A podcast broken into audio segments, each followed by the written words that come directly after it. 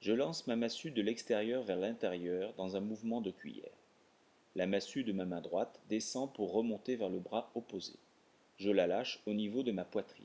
La massue n'effectue qu'une seule rotation avant d'être récupérée dans ma main ouverte, pouce tourné vers l'extérieur. Avec deux massues, il est important de prendre deux couleurs pour bien visualiser les trajectoires. Je travaille toujours en démarrant de la même massue, main gauche puis main droite. Je lance une deuxième massue au moment où l'autre massue tourne sur elle-même. Lancée à 30 ou 40 cm au-dessus de mes épaules en gardant les bras décontractés. Pour sentir le moment du lancer de la troisième massue, je frappe sur ma cuisse avec la main qui a lancé la première massue entre les deux réceptions. Lance, lance, frappe, attrape.